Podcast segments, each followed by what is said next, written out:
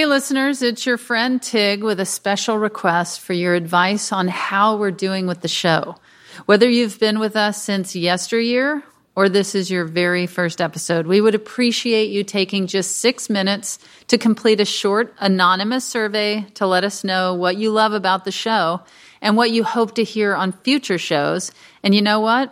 Let us know what you don't like about the show too. We can handle it. Please go to americanpublicmedia.org slash survey to complete the survey today. That's americanpublicmedia.org slash survey. Thank you, and on with the episode. My mother's name is Fran, and people say, Is that short for Francine? And she says, No, it's Fran. Short for Fran. See, my name is Tig, and people ask, Is that short for something? And I say, No, it's long for t. It's good. Thank you. It's funny.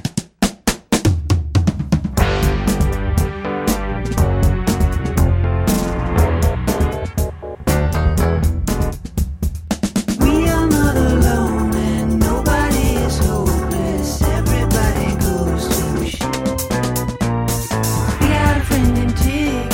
Yeah, yeah, yeah, yeah. This is Don't Ask Tig. I'm Tig Notaro, reminding you that when it comes to my advice, love it or leave it. Nice. I'm sorry. Nice. I'm sorry. No, it was good. You never heard that before. My dear, dear guest today is a former presidential speechwriter and co founder of the podcast company Crooked Media. Jon Lovett, welcome to the show. Thanks for having me. I was a little worried you were going to say, Dear, dear friend. And we aren't friends. No, We are not friends. No, we are not. so, Jon, when you were in the White House, Sure. did Barack Obama ever give you advice? I mean, he gave us edits. He gave us edits to the speeches, you know, which is a uh-huh. form of advice. Write this better. Yeah. Couple things. wouldn't it be nice if this were better? It wouldn't it be nice if this sounded more like me? That would be two kind of piece of advice, I think. Is that how he would say it? No. No. Can you do an impression of him? Look, uh I was Wait, are you doing an impression right now? no, I did the just the Look, that that's it. That's all I was willing to do. okay, so what were you saying? You after you did your impression? I remember there was this one time where I was on the road as a speechwriter, and it was a tour on economic issues. Maybe it was healthcare, and there was a bunch of different speeches. But as part of it, he was doing some sort of fundraiser, and the fundraiser was going to take place after a special showing of the Sister Act musical. Of course. So I suppose they'd sold the seats for some exorbitant fundraising price. You get to see Sister Act the musical, and then afterwards, Whoopi Goldberg and Barack Obama come out, say a few words, etc. And at some point during the day, President Obama said something to me along the lines of, "Hey, it'd be great if I had some kind of a joke to come out with because it's such a silly thing. What I'm going out after this musical." And my first pitch was awful. I'm going to tell it to you, Okay. and I hate it, mm-hmm. and it makes me feel bad. Okay. I said, "Hey, what if you, what if you went out there and said um, something like, now that you've seen Sister Act, here's a Brother Act." It was just sort of like one of the worst things I've ever said out loud Yeah. and sadly something I said to President Barack Obama. It's a it's a shame when those Venn diagrams overlap, you know? Like there I have said really stupid things out loud and I've said some things to President Barack Obama when they overlap, that's a bummer. And so he looked me in the eyes and he just went, "No. No. Come up with something better." First of all, you feel pressure anyway. I would have felt pressure if I hadn't bombed so hard. But now it's like I have to come up with a great joke and I have to redeem myself. While he's doing four other things, I have this like hour and everyone's making fun of me because I'm like pacing and I'm anxious and I'm sweating. And I finally thought of some, I was like, I need something that I know will land. I can't go in here with a maybe. I have to have something that I know works, that I know he will like.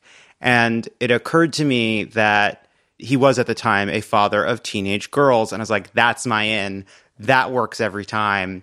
And so the second pitch was something along the lines of It's great to be here. It's so great to see all of you and see Sister Act. I'm not only here to see this wonderful musical, but I also am doing research on convents to send my girls after high school.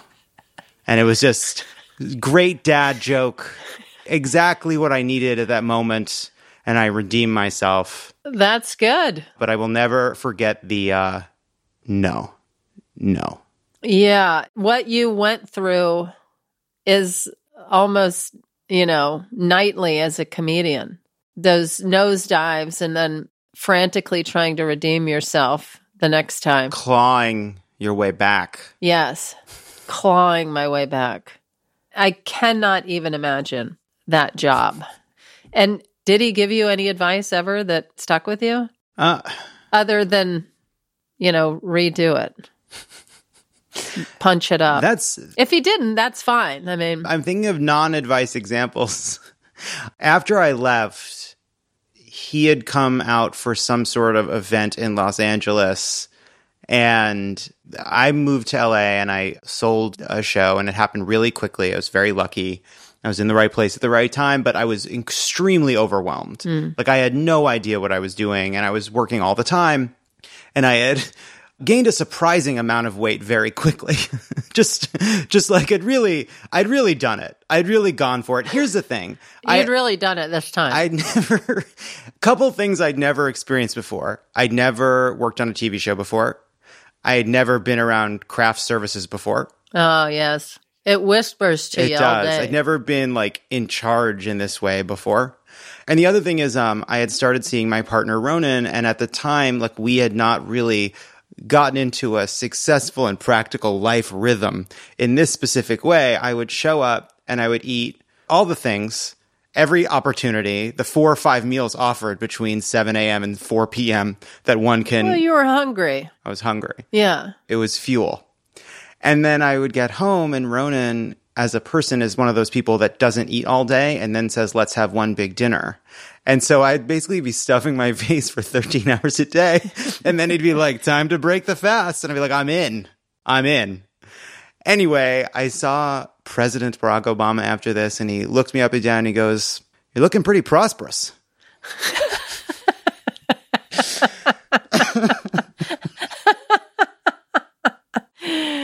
What did you say to that? I was like, I don't think this is an expensive sweater. I don't really understand. and then it clicked. Did it take you? It took me a second. Yeah. And it's like, oh, other people can see that. Were you in denial when you were expanding? Of course, of course, of course. Of course. That's incredible. Jon, Mhm. you and, and your uh, partner, Ronan, Mhm. you're extremely busy people. yeah. How do you make time for each other?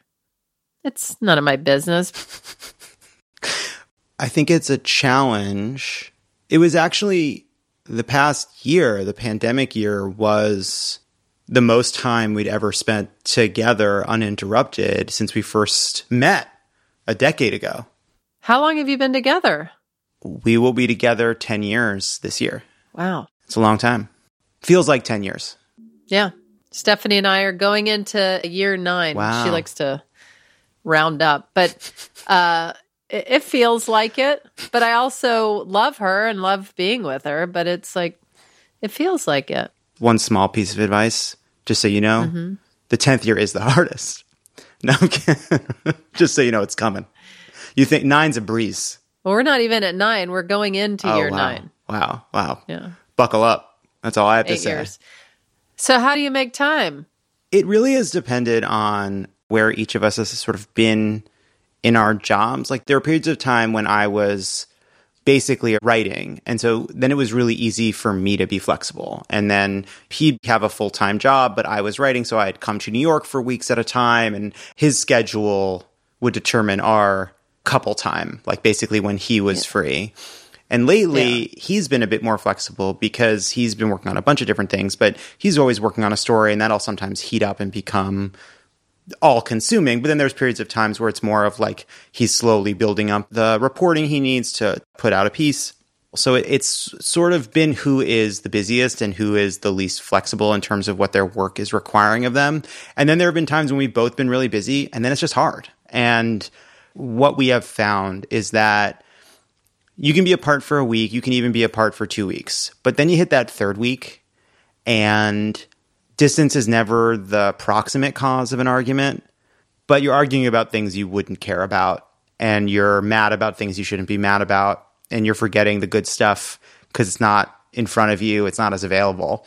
And it was helpful to me to think about those times during the pandemic because you see tension all over the place. It was in our politics, obviously, but you see it between coworkers, you see it between friends. And my long distance relationship experience was really helpful because we were in a long distance relationship with society and everybody was having long distance relationship tensions with everybody and didn't know how to handle it.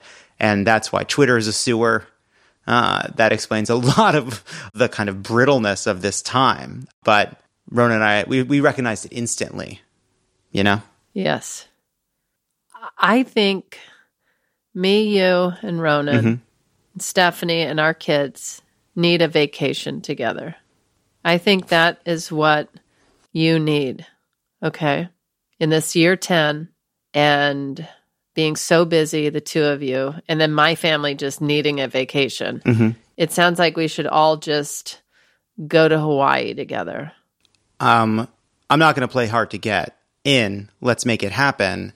Little bit confused, getting, I'm just going to call them mixed signals about what you want out of this relationship with me. Someone to pay for my vacation. I see, because you were pretty definitive about the prospects for what's happening here between you and me. Hmm. And hmm. I've been on vacation with people who aren't my friends, who became my friends. Yeah. I've been on vacation with friends who stopped being friends. Okay. But I've never gone on vacation with somebody who wasn't my friend. So it'll be a new experience. How fun. Maybe it's better. Jon, No expectations. that's the best way to go. Mm-hmm. Jon, you've advised the president, but do you feel ready to advise my listeners? oh, yeah. I do feel ready. Our first question is from a listener who doesn't fit in. Mm-hmm. Ted writes I'm running a small tech startup and getting very discouraged by the vibe in this scene. Business books and the common image of an entrepreneur imply you have to be a 27 year old polo shirt wearing, football playing, aggressive, straight, cocksure dude bro. I'm a late 30s neurotic gothy gay guy who draws comics and majored in studio art. I'm confident in the product, but I'm having trouble even visualizing myself doing well here. Please help. Well, I can relate. You just show up, do what you do, and things happen. Things fall in place. Or not? What do you think, Jon? I don't know. I feel like you have to be exactly who you are and do exactly what you do and not put focus on the things that maybe don't look like the norm about yourself. Yeah, I mean, it was interesting because the person says that they are confident in the actual work, which is the most important thing, and then worried because they don't look like some kind of archetype of what entrepreneurs should look like. I started this company with two friends, Crooked media. Crooked Media, and what we didn't know about how to figure out a business, what a book it could be, all the things we didn't know. And I do think that, like, there's this image of an entrepreneur that is what this person described, and it is like very masculine, and implicit in that masculinity is confidence, cockiness, assuredness, knowing what they want, knowing what they should be, knowing how it's going to look, and as if that confidence magically translates into success. It's obviously true that people can get really, really far on that kind of attitude, for sure. But one thing that I like about being gay is it gives you an outsider's perspective, sometimes even on yourself, and allows you a little bit more space to not do that kind of performance and to ask for help and to get the advice that will let you be the best version of an entrepreneur, be the best version of yourself. And so feeling like you don't know exactly how you're supposed to do this and not feeling like you look like every other person in your mind who has done this kind of thing in the past is an asset. That's a strength because no person succeeds in any kind of business endeavor alone. You succeed based on how well you get others who can do other things and help you and do the parts that you don't know. So it seems like that self awareness is a strength. Yeah. Like you're saying, being gay is a strength. I feel like it allows you to come in a side door or um, crack open a window that nobody else is Yeah. going through or looking through and doing your own thing. And I really do think that your talent will speak for itself and you are going to stick out for being exactly who you are. Jon, I think that what you said was very helpful. And I think that Ted, Jon and I support you. And I, I think we would like to invite you on the uh, vacation. Now, Jon, what? Ted, it's not like I don't want you to come, but the fact that she just invited you tells me it's not real. Yeah. Why? I just don't think that that's happening. I don't think what happens after this is you send a text to me and Ted and set with some dates. I'm sorry. you think that you and Ronan and my family and Ted are not going to go on vacation together? I think I think this Oh. vacation went from Oh. went from a little fantasy Oh, to a punchline. That's what it is now. Now it's a little punchline. Little joke. Jon.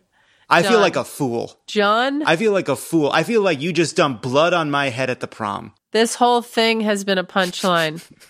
this is where you are wrong, my friend. Did I say my friend? Ah, Wow. Oh, wow. Ted. Hey. Ted, don't go changing. You're doing good, kid. No, you're not going on vacation with us. You're staying at work. You're going to put your all in You that, bet. and you're going to see your dreams come true, Ted.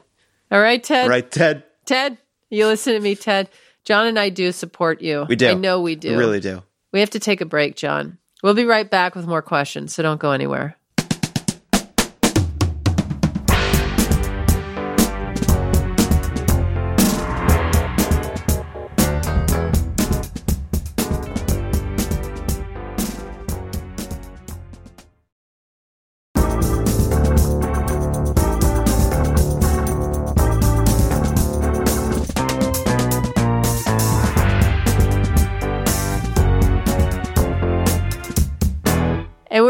Here's a question about a different kind of bro. Jenny writes Dear Tig, I love my brother very much. However, he is cheating on his girlfriend, whom my family and I love very much as well. The person he is cheating with also thinks he is loyal only to her. For months, my family and I have been in this impossible spot between a hard rock and a hard place, hoping this situation will eventually resolve itself. But it doesn't. What do we do? Tell the ladies or shut up about it and become involuntary accomplices? Thanks a lot in advance. What would you do? I definitely would not tell the ladies. That's not I'm I'm going to say no to that.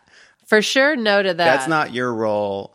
My instinct, my like first response is it isn't your business until you're put in a position where you have to lie or you have to pretend. Well, it sounds like she has to. But what I would say is you can tell your brother that you don't like being put in a position of developing this intimate relationship with two people. Yeah. It's like, look, I'm not the host at Tony Soprano's favorite restaurant. Like, I'm not supposed to be like, been a long time, Mr. Soprano. when you come in with another person, like you're a sibling, we're close. You're bringing two different people and asking us to pretend. And so I do think it is fair to say to your brother, you live your life. It's none of my business, but I'm not going to pretend and I'm not going to lie. And just understand that if you put me in a position where I'm expected to do that, it won't redound uh, to your benefit. Yeah. And maybe part of that is asking him to not bring them around until he's sorted this out. Yeah. Because it's one thing if you're openly dating several people, then who cares how long the parade is that's coming through someone's house and life? But if there's dishonesty there and secrets, that's a lot to ask Yeah. of you and your family. Yeah, I mean, I think that's a completely reasonable thing to say. I don't. I think asking someone to lie or keep secrets for you is a big deal. I would hate it if my brother was cheating on his wife. I would not want to see his wife. I wouldn't want to see anybody in that world. I, I would not want to be a part of that. There was a time in my life where I was in a situation like that, and I was really resentful because of the fact that I felt like I was in that position. Mm-hmm. It was upsetting because you're forced into this little pact. you know, you're like, I'm not in this. This is not my story. I'm not, I don't want to have this knowledge in my head. I don't want to be afraid I'm going to blurt something out at dinner. That's so unfair. That sucks. Where's your girlfriend? Oops. it feels like if you're going to be cheating, just keep your own secret. I'll also just admit something else. Like this brother does sound cool. He's got two relationships, both going at the exact same moment. That takes some hustle, you know? Yeah, it does. You're right. We should probably bring him on vacation with us too. That'd be fun. Oh my gosh. Jenny, thanks for writing in. Good luck. Jon, this next listener is named Anne on a moose. hmm That's just a normal name you've heard? Is that Swedish or is like on or is it? On no, I believe it's Anne on a moose. It's a play on anonymous, right? Oh my gosh. Right? I think you're right. Anne on a moose. Right? Jon. I don't know. No, I think you do. Just a thought. I, I'm a little blown away right now. Anne on a moose writes. Mm-hmm. I was reading that name thinking, well, I wonder what happened in her life that she thought, well, I'll call myself Anne on a moose. And then there there you figured it out, Jon. I really like this boy in my class. And as a boy myself, wait a minute. Okay. All right. However, let's back up. Anne on a moose writes, I really like this boy in my class, and as a boy myself, I am still coming to terms with my own gayness.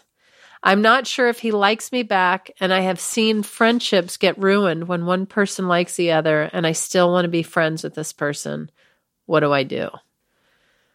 Okay. Anne on a moose.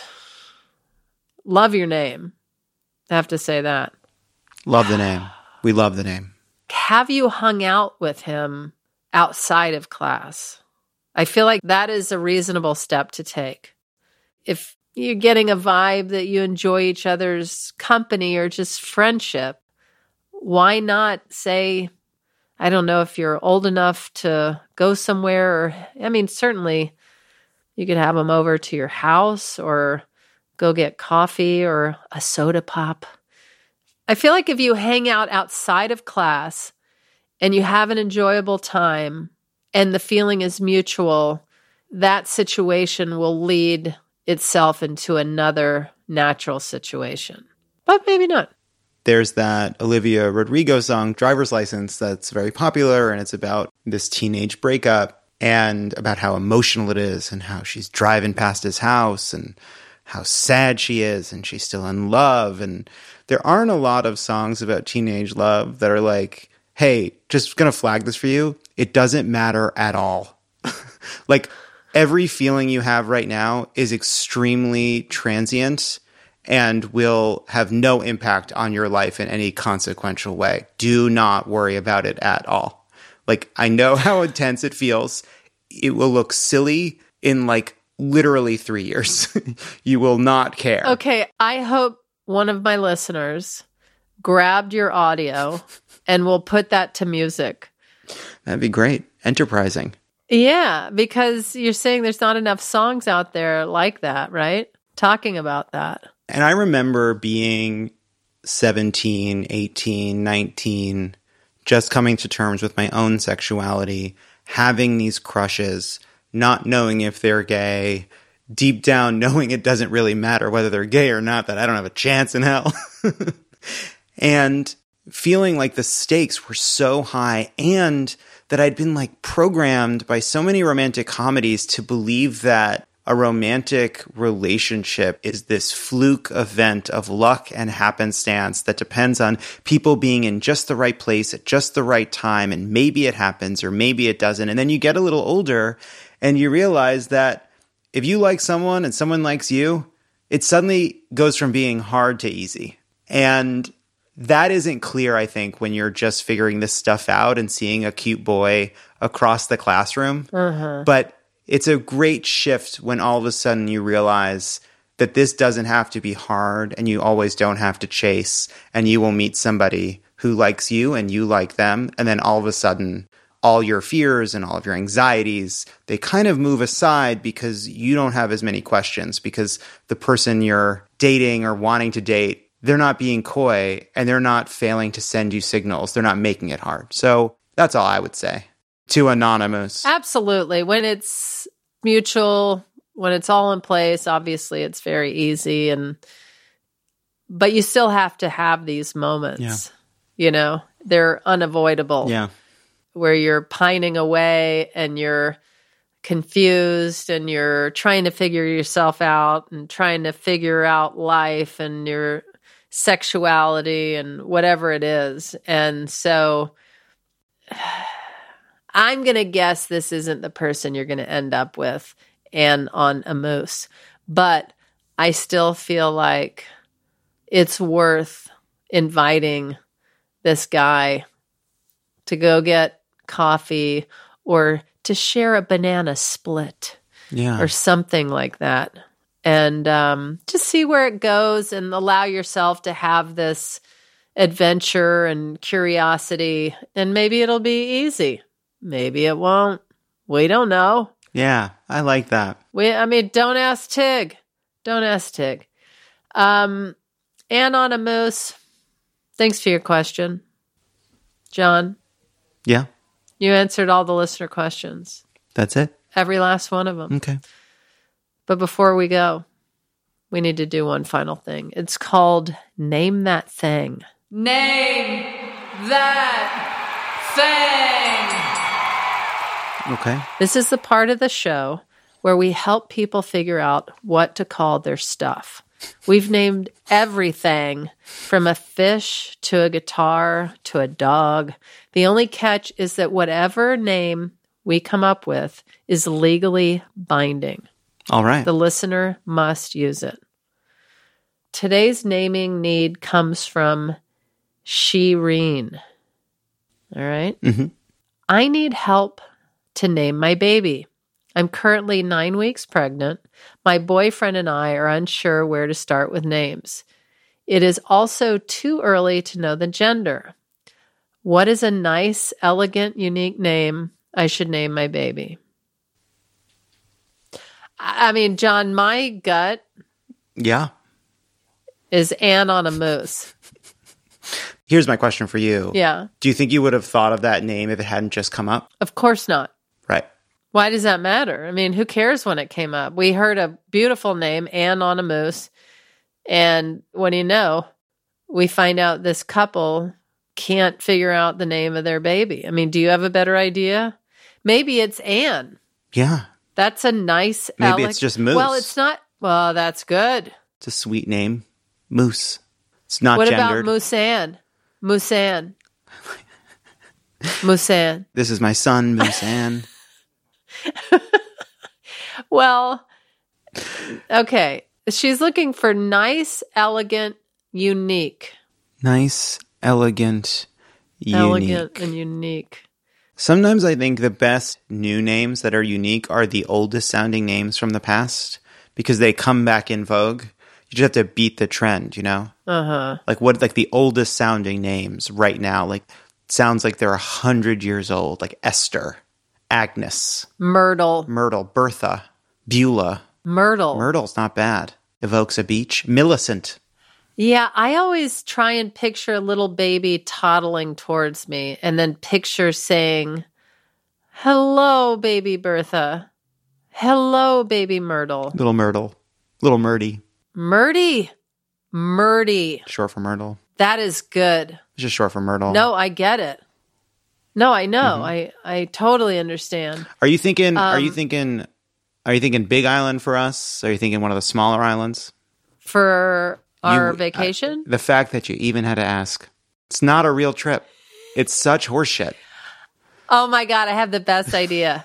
We go to like a Hilton, one of those big Hilton hotels in like Honolulu. That's just so we don't have to spend time together. and we go swimming in one of those big pools that has you know the big waterfall Mm-hmm. in the pool and it's like everybody's baby and kids swimming Yeah, around just an oil slick, a sunscreen right Yeah, on the and surface. it's you ronan me and stephanie and my two kids and my father-in-law who lives with us too he'll Okay. be there papa grande will be there Great.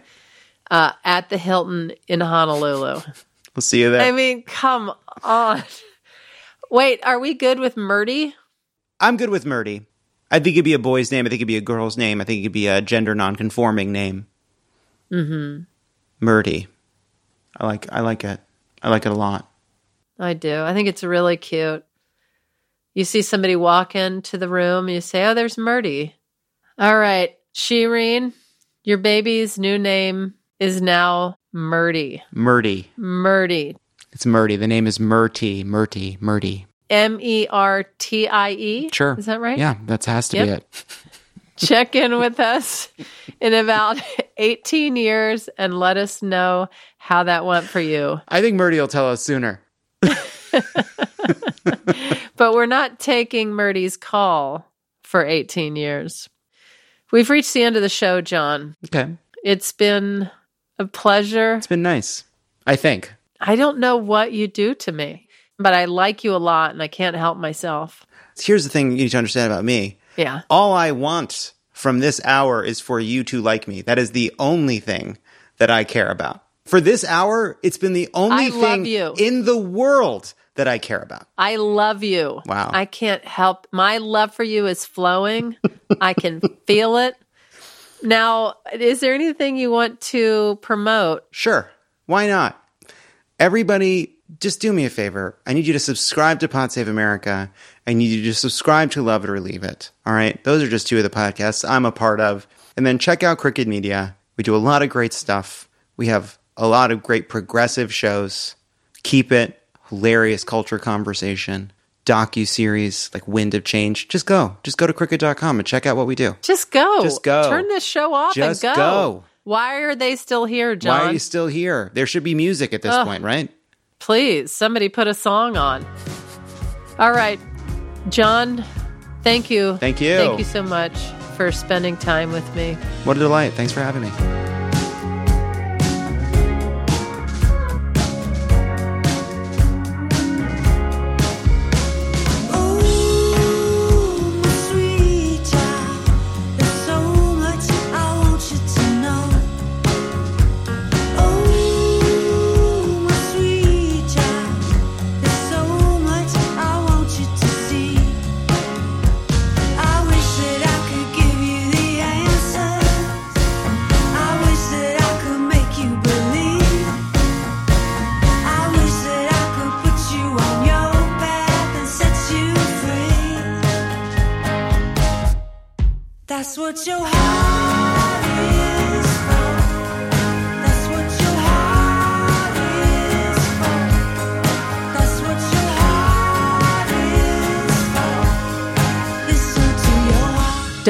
Tig is hosted by me, Tig Notaro. It's produced by Thomas Willett, Shana Deloria, and Ryan Lohr. Our executive producer and editor is Beth Perlman. Engineering and sound mixing by Johnny Vince Evans and Eric Romani. Digital production by James Napoli. Talent booking by Marianne Ways. Production support from Pizza Shark and Dan Latu. Our theme music is Friend and Tig by Edie Brickell and Kyle Crusham, and Listen to Your Heart by Edie Brickell. Special thanks to Hunter Seidman. APM Studios executives in charge are Lily Kim, Alex Schaffert, and Joanne Griffith. Concept developed by Tracy Mumford. Our executive consultant is Dean Capello and Gobsmack Studios. You can always ask for advice at don'tasktig.org. Just write in with your problem or send us a voice memo. Remember to follow us on social media at Don't Ask Tig. Don't Ask Tig is a production of American Public Media. And as always, thanks, Dana, and I'll tell Becky.